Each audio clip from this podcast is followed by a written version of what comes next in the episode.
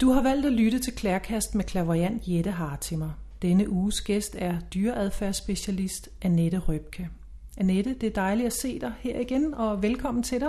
Tak for det. Vi lavede et interview i december 2005, som også er at finde her på Klærkast. Og øh, det er et af de mest populære af mine interviews, og jeg tænker, at det måske hænger sammen med, at der er en meget stor interesse for dig og dit arbejde med dyr. Jeg har tænkt en del over, hvad det er, vi skal tale om i dag, og øh, jeg har besluttet mig for, at du skal fortælle mig, hvad der ligger bag af nogle af de tilbud, du har til dyr og deres ejere. Og øh, jeg har så fundet frem til nogle udtryk mm. fra din hjemmeside, som jeg synes, at vi skal gå igennem. Og til sidst i udsendelsen vil jeg stille dig nogle spørgsmål, som jeg har modtaget fra lytterne. Men allerførst, i 1995, mm. der startede du det, der hedder den holistiske dyreadfærdsskole. Mm. Hvorfor har vi brug for sådan en?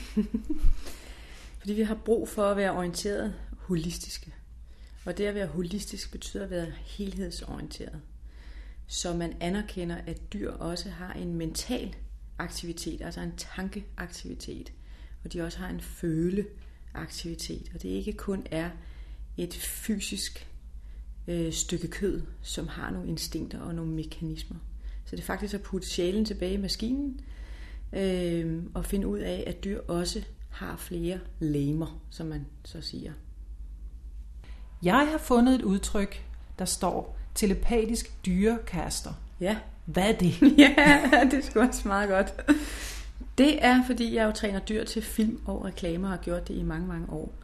Og der er det altså fordelen at have en klaviant evne, en telepatisk evne. Så det jeg gør, før jeg tager ud og øh, vælger dyrene til en film og en reklame, er at få billeder af folks dyr.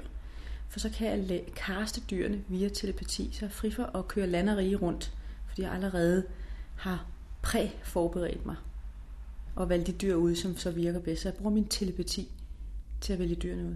Det sparer tid og penge. Og så kan dyrene på forhånd også fortælle dig, hvad de har lyst til at være med til, eller hvad? Det er præcis rigtigt. Så kan jeg ligesom, når jeg først har fundet ud af, hvilke dyr der ligesom er egnet og har lyst til at være med, så kan jeg ligesom gennemgå, hvad, hvad de er egnet til, og hvad de har kvaliteter til, og hvor langt de vil gå, og hvilken træningsmetode vi skal bruge, og så videre, og så videre. Det bliver en helt anden form for kommunikation. Det bliver meget mere dybdegående, og meget mere, hvad jeg kalder på årsagsplanet. Får du nogle gange henvendelser fra øhm, dyreejere, der synes selv, at de har en rigtig nus og lille hund, og, øh, men den egner sig måske slet ikke, og du ja. må så sige det? Ja, så absolut. Fordi det kan jeg jo så lige tune mig ind på, som vi kalder det, stille os ind på i frekvensen. Og så er der jo nogen, jeg må vælge fra. Og så er der ingen grund til, at de ligger i modelbureauet. Så kan jeg lige så godt sige fra med det samme.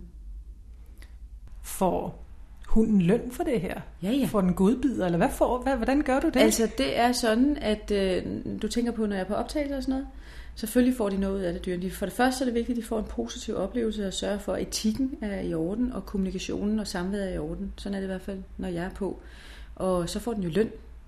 Altså dens ejer tjener nogle penge, og det vil sige, at hunden tjener nogle godbidder. Og sjov og glæde. Så er der, har jeg fundet et udtryk, hvor der står holistisk dyretræner og supervisor. Hvad ja. ligger der bag det? Der ligger bag det, at jeg har nogle uddannelser, hvor jeg uddanner mennesker med en stor portion kærlighed til dyr, til at være holistiske adfærdsinstruktører, specialister og vejledere. Og det er nogle forskellige typer uddannelser. Og det er fordi, der er et vældig stort behov for, at mennesker med dyr kunne godt tænke sig at forstå deres dyr bedre. Og hvis de ikke lige har forstået deres dyr så godt, fordi et menneske er et menneske, og et dyr er et dyr, så opstår der en masse misforståelser, som giver adfærdsubalancer, som jeg kalder det. Det er jo ikke deciderede problemer, de er ikke stagneret i hvert fald, man behøver ikke aflive dem. Der er altid en mulighed, og øh, det er så vigtigt, at der er nogle mennesker, der er uddannet i at takle det. Er det sådan et øh, weekendkursus, eller hvad, hvad er det? Det er, øh, basisuddannelserne er altid to år, og så er der overbygninger på på et år. Og det ligger altid weekenderne og i aftenerne, fordi folk skal have mulighed for at have et deltids- eller et fuldtidsarbejde. Da der ellers er visse regler for, at hvis man skal have en dagskole, så skal man putte nogle andre fag på, også hvis man skal have det offentlige sådan støttet, og det er sådan noget som matematik og HF-fag. Og det har jeg så ikke taget med, for jeg synes, det er vigtigt, at folk de fokuserer på deres evner. Men de folk, der melder sig her, er det, øh, er det nogen, der egentlig mest gør det, melder sig på kurset for at øh, styrke forhold til deres eget kæledyr, eller gør de det sådan mere i professionelle øje med? Altså, der er begge dele. Der er nogen, der både er der for deres egen lille hønsegård, deres egne dyr, og det kan være alle dyr, øh, og det er også sandelig meget vigtigt. Og så er der dem, som øh, har det som mission her i livet, at forbedre forholdet mellem dyr og mennesker. Oplever du igennem de mange år, du har arbejdet med dyr, at øh, der er en større og større interesse for at behandle dyrene ordentligt? Ja, det gør jeg. Så absolut. Og det er jo positivt, men det er også nødvendigt. Og det har noget at gøre med, at vi begynder også at anerkende nogle nye sider i os selv, tror jeg. Af øh, de behov, vi har for at lære vores instinkter og reflekser og vores sind at kende. Ved at begynde at forstå, at dyrene også har nogle reflekser og instinkter, og egentlig også har et begyndende analytisk sind, så kan vi bedre skelne mellem, hvad der er dyr og hvad der er mennesker, og på den måde udvikler vi os faktisk ved at lære hinanden bedre at kende. Nu har du egentlig lige øh, nævnt det sådan ganske kort, men øh, telepatisk kommunikation med dyr er jo også en af de ting, der, der står på din hjemmeside, og som du lærer. Og det minder mig om, at et af de spørgsmål, som øh, der er kommet til dig, skal jeg lige finde det her, det er et spørgsmål fra Lene, der siger, jeg vil godt vide, hvordan du skråstreg, jeg kan telepatere med dyr. Jeg er i øvrigt en stor fan af dig. Hilsen fra Lene. Men hvordan gør vi det? Hvordan telepaterer vi med dyr? Og, og tak til Lene. Øh, det gør vi ved at aktivere vores øh, lamer, som man kalder det. Det gør vi ved at aktivere vores chakra, så vi faktisk bliver mere bevidste i vores måde at observere input på.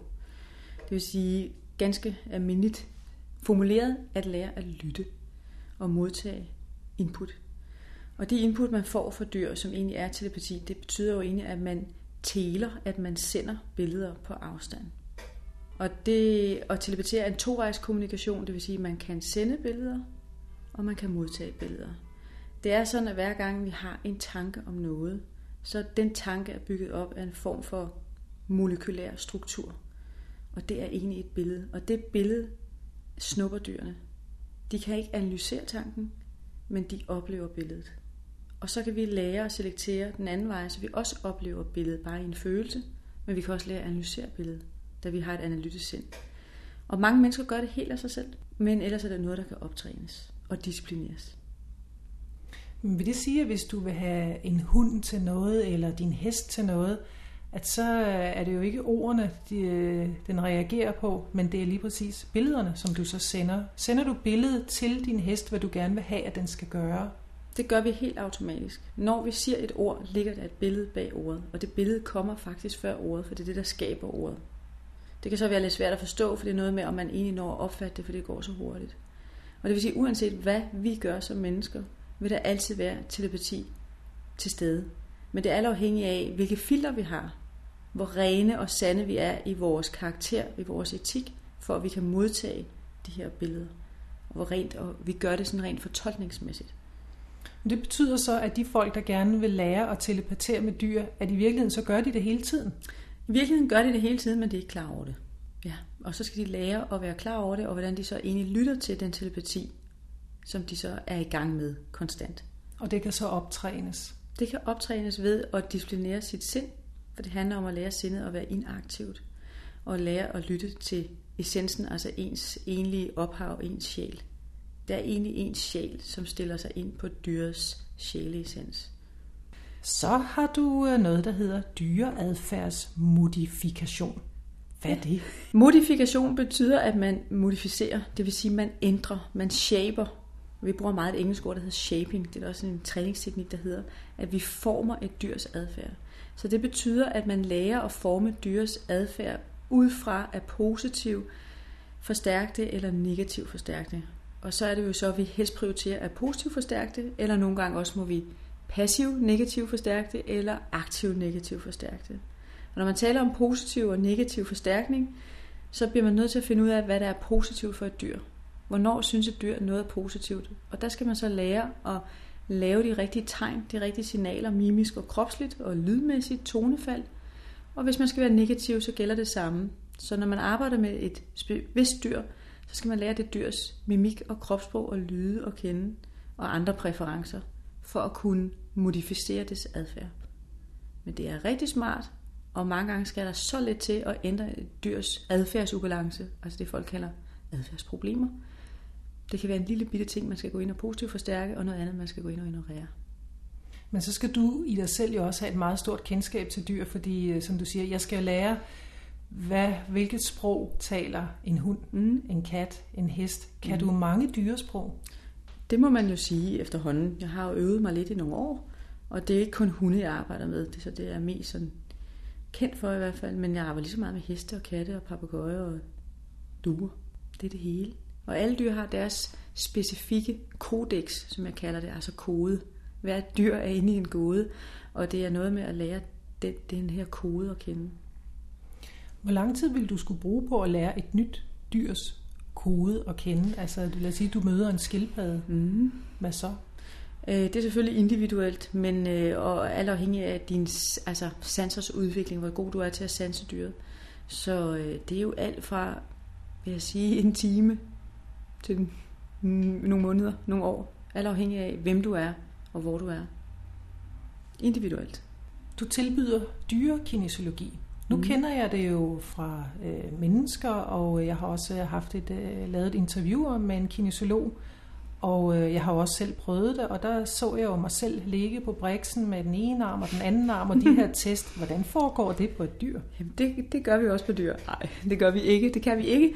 Så på dyr er det ofte sådan, at ejeren enten er mellemmand, så det kalder vi en surrogat-test, altså en erstatningstest, hvor ejeren simpelthen sidder så tæt i kontakt med dyret, sådan så dyrets energibaner påvirker ejerens energibaner, for det er sådan så det, man tester på i musklerne så du egentlig kan teste dyrets ubalancer via ejeren. Men det benytter jeg mig ikke så meget af, fordi det, det tager lidt tid at skulle både øh, ejer og hun skal komme forbi. Så jeg bruger oftest det, der hedder en øh, spyt, urin, hår test, hvor folk så sender et sekret eller hår for deres dyr, og så tester vi på det på vores egen krop. Det vil sige, at vi lærer at nulstille vores energibaner, og så tester vi på dyrene. Og det er meget effektivt og meget nemt. Altså egentlig er jeg jo også øh, udlært øh, i, i menneskekinesologi først, og så er det jo så, at jeg har lært at arbejde med dyrene, som jeg har koblet på. Øh, men faktisk starter en af de nye uddannelser, der starter næste år, er det, jeg kalder sundhedstester, dyresundhedstester, som netop går ud på at lære at teste dyr, fordi at der er så meget brug for det. Der er meget efterspørgsel, og jeg kan i hvert fald ikke følge med. Men når du tester dyr via kinesiologi, så tester du så også på alle planer, ikke? Altså fysisk, jo. mentalt og følelsesmæssigt. Og... Tester på alle planer. Men øh, måske lidt dumt spørgsmål, men hvorfor er det nødvendigt, når du kan telepatere med dyret? Det er sådan, at egentlig kunne du også bare via, bare, bare, via en telepati, kunne du også gå ind og teste dyret. Men jeg har oplevet, at man bruger en større mængde energi, når du skal ind og teste systemet på ubalancer. Især på de fysiske ubalancer. Så derfor har jeg opdaget, oplevet, at når man tester på, det kan også være et billede, man tester på, men når du har alle dine remedier og alle dine ampuller og testprøver liggende, så er det meget nemmere at sidde og bruge sit meridianbanesystem end at tune sig ind. Så det er faktisk et spørgsmål om, hvor meget energi bruger. Det næste punkt, det her håber jeg kan udtale rigtigt. Dyre kraniosakral terapi. Øh, kraniosakralterapi er jo noget, som er meget populært. Og det er faktisk øh, et uddannelsesforløb, jeg startede på i 97, det er lang tid siden, inde hos Daniel Rosenberg, som er super dygtig. Jeg har ikke brugt det så meget på mennesker. Jeg har taget de første tre trin, fordi det fjerde trin er for specifikt på, på menneskekraniet. Så jeg har brugt det på dyr i mange, mange år efterhånden, og arbejdet med kraniosakral, rytmen og bevægelsen, altså ser spinalvæsken, vi har i vores rygsøjler, i vores kranie, hvordan den bevæger sig i forhold til, hvordan vi har det, og hvordan man kan nulstille den og harmonisere den. Det er en meget, meget fin, blid form for en kombination, jeg vil kalde massage, kiropraktik, og healing. Og det viser sig, at dyr er meget modtagelige for det, og det er meget let at behandle dem. Og vi har kunnet redde nogle dyr, som har nogle meget grimme fysiske skavanker. Øh, altså rygproblemer og dysplasi, osteokondrose osv. Så det, det det går ud på, det er at lære at lytte med sine hænder til den her cerebrospinalvæske, den her impuls, som kraniet har. Og ligesom opretter den impuls i hele systemet. Der koncentrerer man sig primært om kraniet, rygsøjlen og, og linden, knoglerne.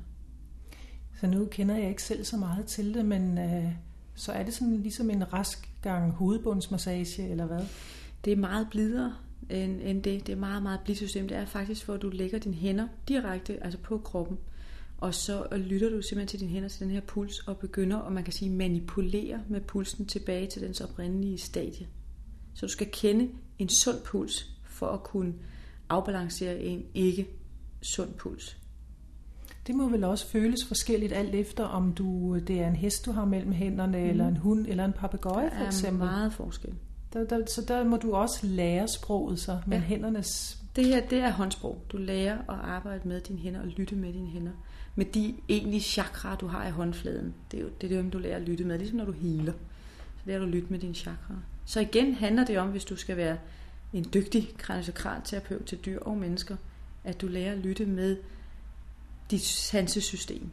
Og lærer at selektere i sansesystemet. Hvad er det for et system, jeg egentlig lytter med? Nu kan jeg jo forstå, at øh, du har jo tillært dig rigtig meget erfaring og viden igennem alle de år, hvor du har arbejdet som øh, dyreadfærdsspecialist. Føler du nogle gange, altså lapper tingene over, eller når, når, du, når du skal i gang med at arbejde med en hest for eksempel, står du så og skal vælge, jamen, hvad for en metode skal jeg bruge nu? Eller kommer det spontant til dig, jamen jeg ved, jeg føler mig øh, draget til, at nu skal jeg bruge mine hænder, eller nu, nu skal vi kommunikere via billeder, eller hvordan bliver det?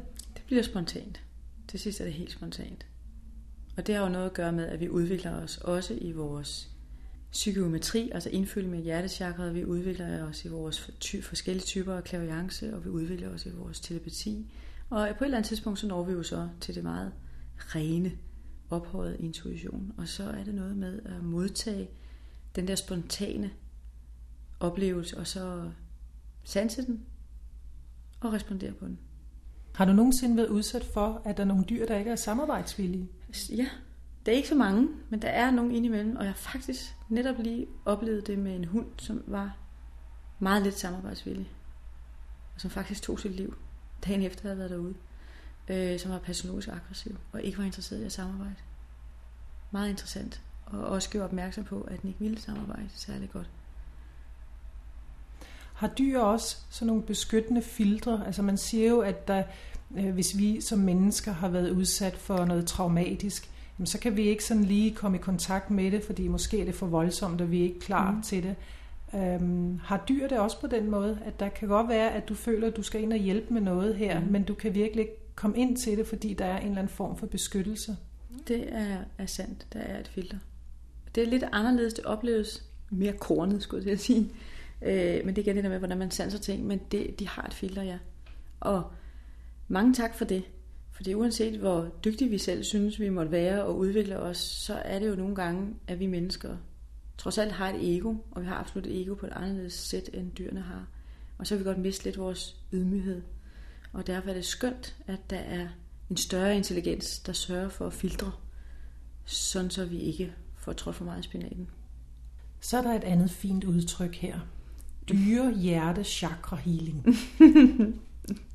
ja, det er en af mine øh, gode venner, min, min spirituelle broder, som jeg kalder ham, som er, er uddannet øh, blandt andet af, af Sayene-indianerne. Han er selv halv indianer som arbejder primært med hjertechakra healing.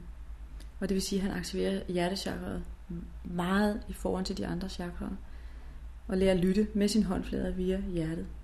Og øh, han er i hvert fald en af de dygtigste og reneste healer, jeg kender. Og nu har vi så besluttet, at det er en del, der indgår på dyrevejlederuddannelsen.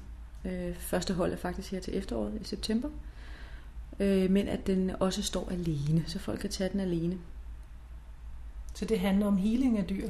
Det handler om at hele deres system. Igen kan det være det på det fysiske, emotionelle, mentale, åndelige, men at du gør det så rent som muligt. Det vil sige, at dit hjertechakra er meget aktiveret. Vi går videre til det næste på listen. Akademisk ridekunst. Det ja. synes jeg var et farligt fornemt udtryk. ja. Akademisk ridekunst. Ja. Akademisk, ja. Det er fordi, det er gammeldags. Og det er for et akademi, kan man sige. Det stammer helt tilbage fra munkene i sin tid, der ikke havde så mange heste, og skulle passe på de heste, de havde. De havde ikke så mange penge, så mange midler, og det vil sige, at hestene skulle holde længe. Og når noget skal holde længe, så bliver man nødt til at pleje og passe det og kende det rigtig godt. Og det vil sige, at de brugte deres meditation, deres telepati, som man jo udvikler via meditation, til at lære at forstå hestenes anatomi, deres bevægelsesfunktioner, smidighedsgørelse osv. Og derfor var der mange munke i hele Europa og klostre, hvor de faktisk var bedre krigere end normale krigere, hvis man kan sige sådan. Og det er simpelthen fordi, jeg arbejder så meget med meditation og disciplinering af sindet og at lytte til deres heste. Og akademisk ridekunst stammer så fra den her meditative tilstand, som de oplevede med hestene. Så når man rider akademisk, lærer man at faktisk ride telepatisk. Man lærer at ride med hele kroppen i takt med hestens krop, hvor det handler om ikke at kontrahere i musklerne, men at ride i en afspændt øh, form, både i sin egen kropsform og i hestens form, så man faktisk bliver et med hestens energisystem. Og det er en meget, meget smuk oplevelse. Men det kræver meget træning. Men hvordan er det øh, forskelligt fra horsemanship, som jo også handler om at ride i, i overensstemmelse med hestens mhm. natur mm. og tune ind på den, og det hele det efter dens behov? Horsemanship stammede egentlig, kan man sige, fra jorden. Og det gør akademisk ridekunst egentlig også. Det, der er forskellen, som jeg oplever det, det kan selvfølgelig være individuelt, det er, at horsemanship egentlig stammet, stammet lidt fra, fra USA. Western horsemanship. Og så den så udviklet sig i mange, mange retninger. Og det er dejligt. Hvor akademisk det er mere europæisk.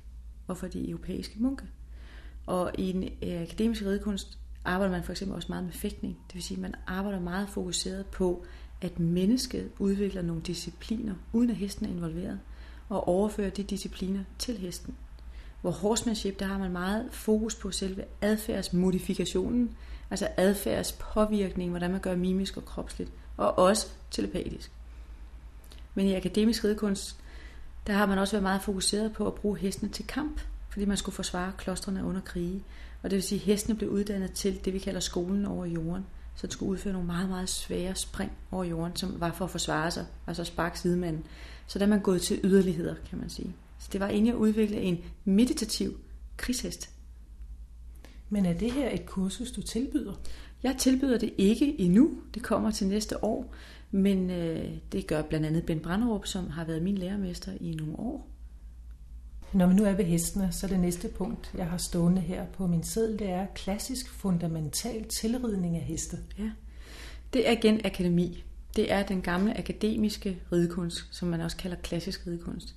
Så man arbejder med at lære hestens anatomi at kende først. Det vil sige, at du har en teoretisk viden, før du går i gang med at arbejde med den praktisk. Sådan så du arbejder i overensstemmelse med alle mus- øh, hestens muskler og knogler i en form for gymnastisering. I klassisk ridekunst og akademisk ridekunst, som egentlig er lidt det samme, der arbejder man meget fra jorden først, indtil hesten er smidiggjort, før man overhovedet putter en sæde på den. Hvis man arbejder meget skridt og smidiggørelse, før man overhovedet kommer til trav og galop, det er sådan noget, der sker efter et år. Så man respekterer meget hestens egen bevægelse, dens egen form. Hvad synes du om cirkusheste og det, der, der, der foregår der? Er det, er det respekt for dyrene? Kan de lide det? Synes de selv, det er sjovt at komme i arenaen hver dag? Altså, jeg må jo erkende, at, øh, at jeg er ikke så glad for cirkus. Øh, og det er simpelthen fordi, at det handler jo selvfølgelig om at tjene nogle penge lidt hurtigt, fordi det også er sådan et sæsonbetonet. Og så det der med, at dyrene skal præstere så meget, så koncentreret på så kort tid. Altså det er, det er lidt egoorienteret og præstationsorienteret. Og jeg har set en del cirkusdyr, og jeg vil sige, at de dyr, jeg har set, er måske 1 ud af 20, der faktisk synes, det er enormt. Og resten synes faktisk, at det er lidt anstrengende. Det, det er lidt min oplevelse. Men der er nogle cirkusser, der så har en større respekt for deres dyr, vil jeg så lige indføje her. Fordi jeg selv samarbejder med et cirkus i forhold til reklamefilm og film i det hele taget anvender nogle af deres dyr. Det er de, af de dyr, jeg kan opleve altså telepatisk, som egentlig synes, det er sjovt at være på. Og som også arbejder med det, vi kalder positiv forstærkning, og ikke med tvang og frygt. Selvfølgelig vil det være sådan, at deres dyretræner kan mærke igen en sansning, at nogle dyr har mere lyst end andre, så må vi så håbe, at de følger den oplevelse. Men for eksempel lige præcis i dag har jeg været ude at kaste nogle hunde, øh, hvor jeg også var lidt, de vil gerne være med, men der var ligesom nogle restriktioner, og så var jeg ude at være der fysisk, og så gå lidt mere ind i det.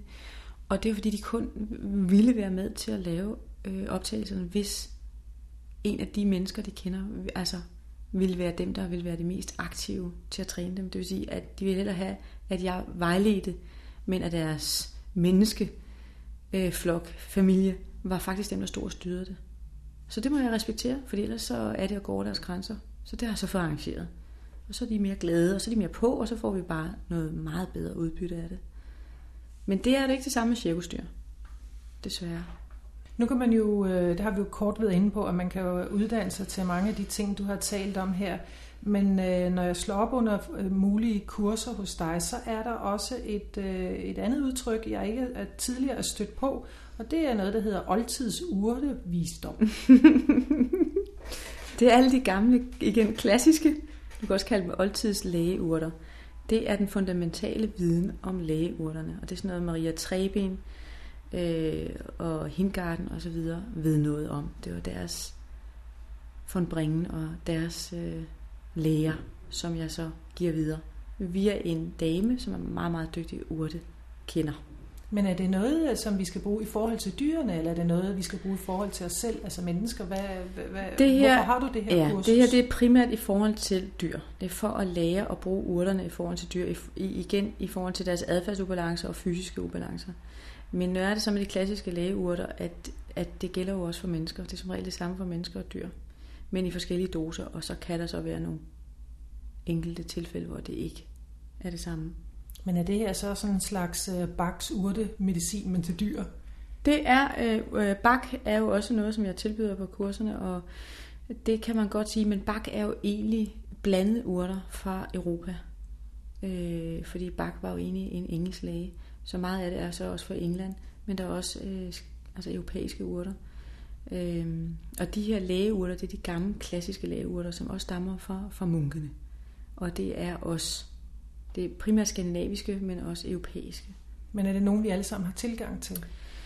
Ikke umiddelbart, nej. Ikke sådan, noget kan du få i forretninger, og, og noget kan du ikke, og det vil også blive delt op i, hvad der er til, let tilgængeligt, og hvad der ikke er. Så har du sådan en overordnet uddannelse til holistisk dyrevejleder. Mm. Hvad er det? Altså det er den, den nyeste uddannelse, jeg sådan set har startet, startet sidste år.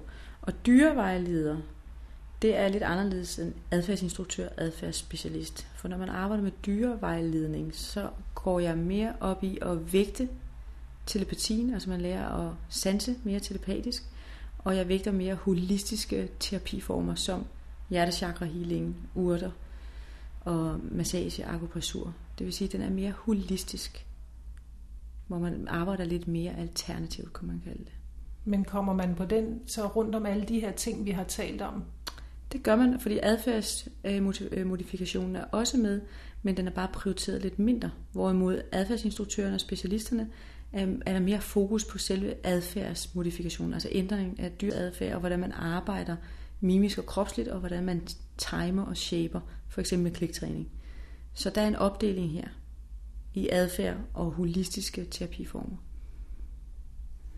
Når man nu kommer ind på din hjemmeside, så er der jo altså hundredvis af andre ting, du også tilbyder. Altså jeg er stadigvæk, det sagde jeg også, da vi så hinanden december 2005, at øh, jeg var dybt imponeret over så meget, du kan rumme og lære fra dig, og du bliver ved med at, sådan at komme med noget nyt, og jeg synes bare, det er fantastisk. Men jeg bemærker den, der hedder pasning og luftning og dagpleje. Kærlig pasning, ja.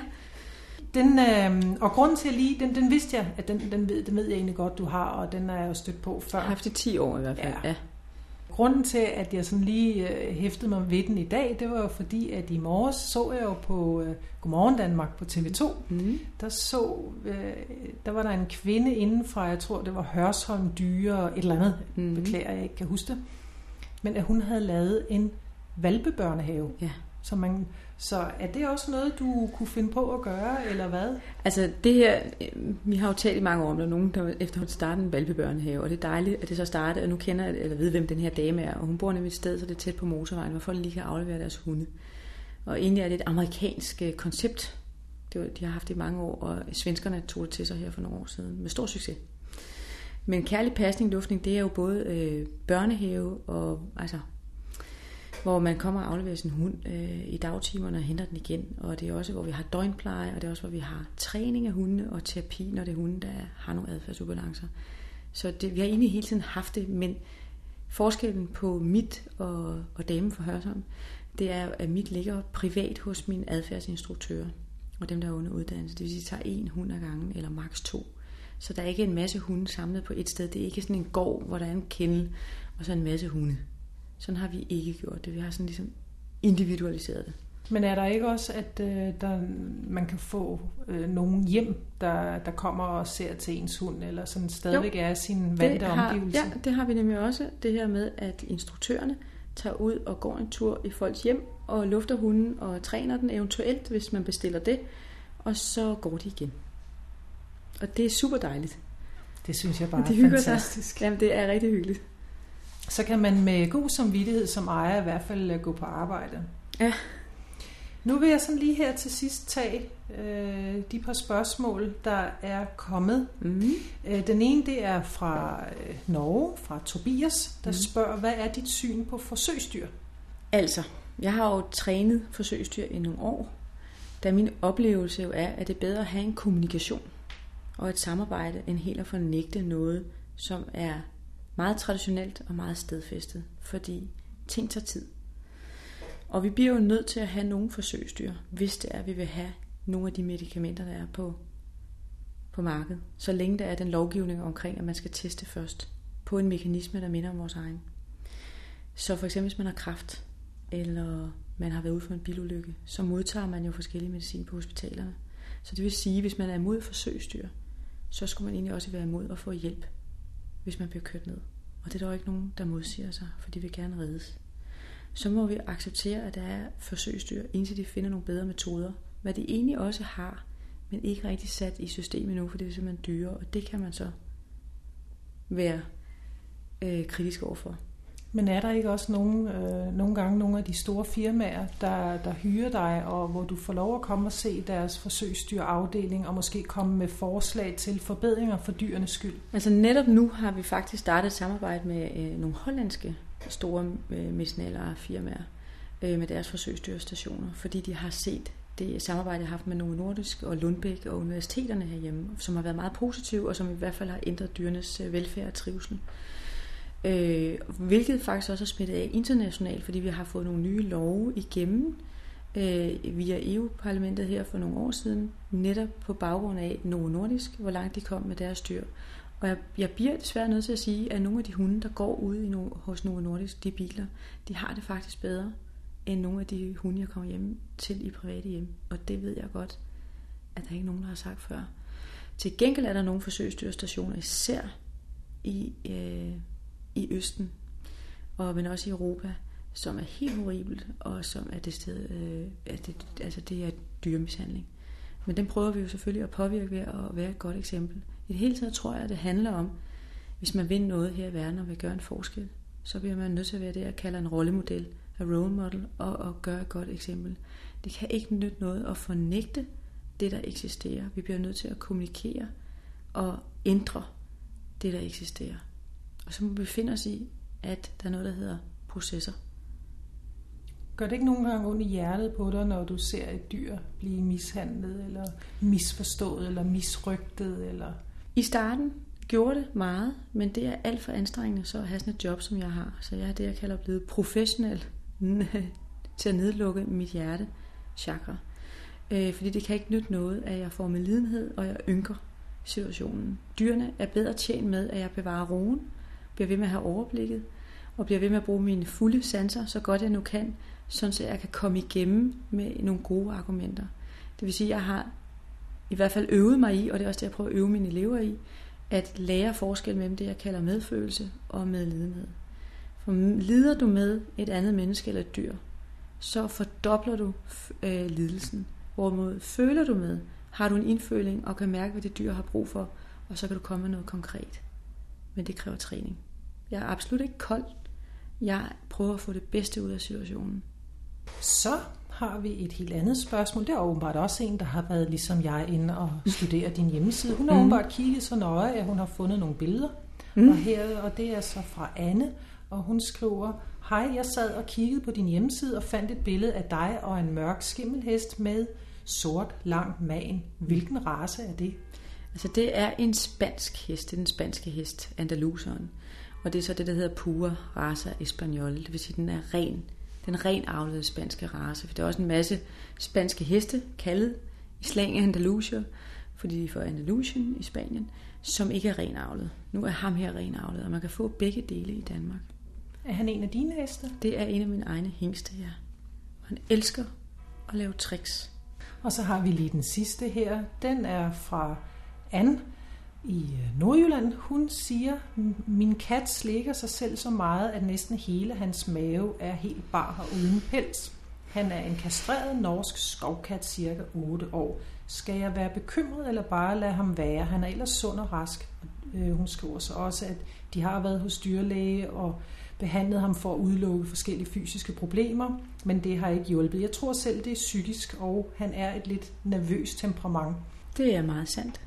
Der kan altid være en fysisk årsag, men når der er en fysisk årsag, så er det jo fordi, der som regel oftest har været en psykisk ubalance og emotionel ubalance i lang tid, så sætter det sig til sidst fysisk på kroppen. Men i hans tilfælde ville det være rigtig godt faktisk at foretage en telepati og få en til at telepatere med ham og finde ud af, hvad man kan gøre ved denne her ting. Hvad der kan gøre, at han får øh, en større tillid til verden og være i verden, så han bliver et stærkere individ og mere selvstændig individ. For når de laver destruktiv slikning, som er en form for tvangsadfærd, vi kalder den obsessive compulsive behavior, det vil sige, at de bliver ved med at være selvdestruktive, øh, så er det altid på grund af angst eller frygt. Og det kan man jo så finde ud af, hvor er i systemet, og prøve at eliminere det. Så hun kunne jo passende sende et billede til dig? Ja, for eksempel. Eller dig. Godt, så lige her til sidst vil jeg da, vil jeg da høre dig. Nu, nu kan jeg jo se alle de her ting, der foregår på din hjemmeside, og nu har du lige fortalt om, at der, der begynder en helt ny uddannelse, som du mm. også har sat sammen. Men har du ellers andre projekter? Hvad med, er der nogle bøger, du er i gang med at skrive? Hvad? Fortæl, fortæl. Altså egentlig er jeg i gang med to bøger, og den ene bog handler om det her med at være i nuet. Øh, lidt eller at være nuets kraft, som ikke har Tolle har skrevet om, men at være i nuet, lytte til stillheden, og derudaf egentlig være opmærksom på de signaler, som dyrene giver os, og hvordan vi responderer på dem. Og hvordan vores system fungerer, mennesket kontra dyret, instinktivt, refleksivt og sansemæssigt. Øh, så jeg har sådan lidt, hvis jeg skal appellere til noget, så er det, at folk stopper op hver dag, bare to minutter, og bare helt stille, og lytter lidt, og altså i agtager, hvad det er, deres dyr foretager sig, og hvordan de selv responderer på det. Hvordan bevæger de deres hænder? Hvad tænker de? Og så videre.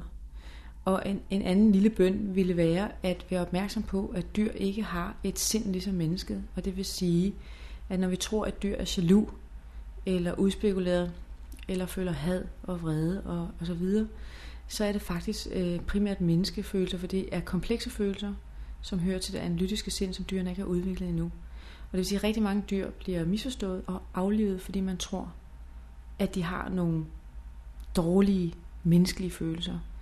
Dyr har primært angst og frygt og vrede og glæde, sorg og smerte.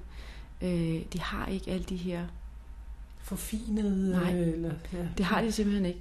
Og, og det redder, vil redde rigtig, rigtig mange dyr til at få en bedre hverdag sammen med deres ejer, og man ikke tror, at de pisser i en seng for at demonstrere, eller at de ikke kommer, når man kalder, fordi de ikke gider.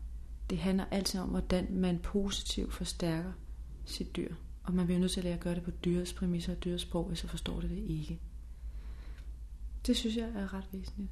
Den anden bog, øh, den handler om de her træningsmetoder. Og jeg arbejder i øjeblikket med 12 træningsmetoder, men de syv er de grundlæggende træningsmetoder. Så den kommer til at handle om syv veje til succes med sin hund eller hest. Eller er, er det det, du også har lavet en video om? Videoen handler primært om en træningsmetode, som er den mest ældste, som jeg arbejder med, som hedder ja- og nej-metoden, og den mest benyttet i almindelige, i almindelige med almindelige dyr og mennesker rundt omkring overalt i verden. Øh, men den er baseret, det er om hunde, instruktion af hunde, og den er baseret på ulvenes sprog, så der går jeg meget op i, hvordan man bruger ulves, hundesproget i ens egen krop. Der er også et afsnit om klikkertræning, men det er ganske kort. Så den her bog handler mere specifikt om de her syv træningsmetoder. Jamen Annette, Tak fordi, at øh, du vil øh, komme herind igen til et nyt interview. Jeg synes jo næsten, at vi skal gøre det, så det er sådan en årlig begivenhed, at øh, hvert år, der laver vi et interview, fordi jeg, jeg kender dig jo så godt, at jeg ved, at hvert år vil du også have noget helt nyt på banen. Mm. Ikke? Så, jeg kan ikke altså, lade være. der sker hele tiden noget nyt. Du er ja. i en, sådan en konstant udvikling og proces, og der ja. kommer mere og mere, og du Føler du ikke også, at du sådan, øh, der er meget inspireret? Altså, der, der, du går i gang med et projekt, men samtidig med, at du er i gang med det, jamen, så er der 10 nye idéer, der kommer. Altså, jeg har altid været meget inspireret, men det er også, fordi jeg lytter. Så jeg lytter meget til min guides inspiration. Og så må jeg vælge det ud, som er mest nødvendigt. Og det er sådan en disciplin, jeg faktisk har lært mig, for ikke at blive bombarderet med for mange inspirationer. Jeg bliver nødt til at vælge det, der er mest væsentligt lige nu. Men øh, jo, det vil være skønt at se dig igen. Men indtil da kan vi jo i hvert fald følge med på din hjemmeside. Hvad er mm. den? Og altså, hvis folk vil ind til din øh, hjemmeside, eller de vil gerne i kontakt med dig, eller de har lyst til at høre lidt mere om øh, nogle af de uddannelser, du tilbyder, hvordan gør man det? Altså, det nemmeste er jo så at gå ind på hjemmesiden, som er de her tre gange W, og så hedder den annetterybke.dk. Og Annette er med et ind, og Rybke staves på engelsk, R-O-E-P-K-E, e, og det er i et ord. Og ellers så kan man jo kontakte mig på min mobiltelefon, og jeg har fast telefontid mandag, onsdag og torsdag mellem 12 og 1 på 28 10 08 85. Der er også en kontortelefon, som hedder 39 61 34 14, og der er en e-mail, der hedder info, info snabelag, annetterybke.dk og Annette Staves og Rybke som før. Tak for, at øh, du vil komme herind igen. Det har været en fornøjelse. Tak lige meget, Jette.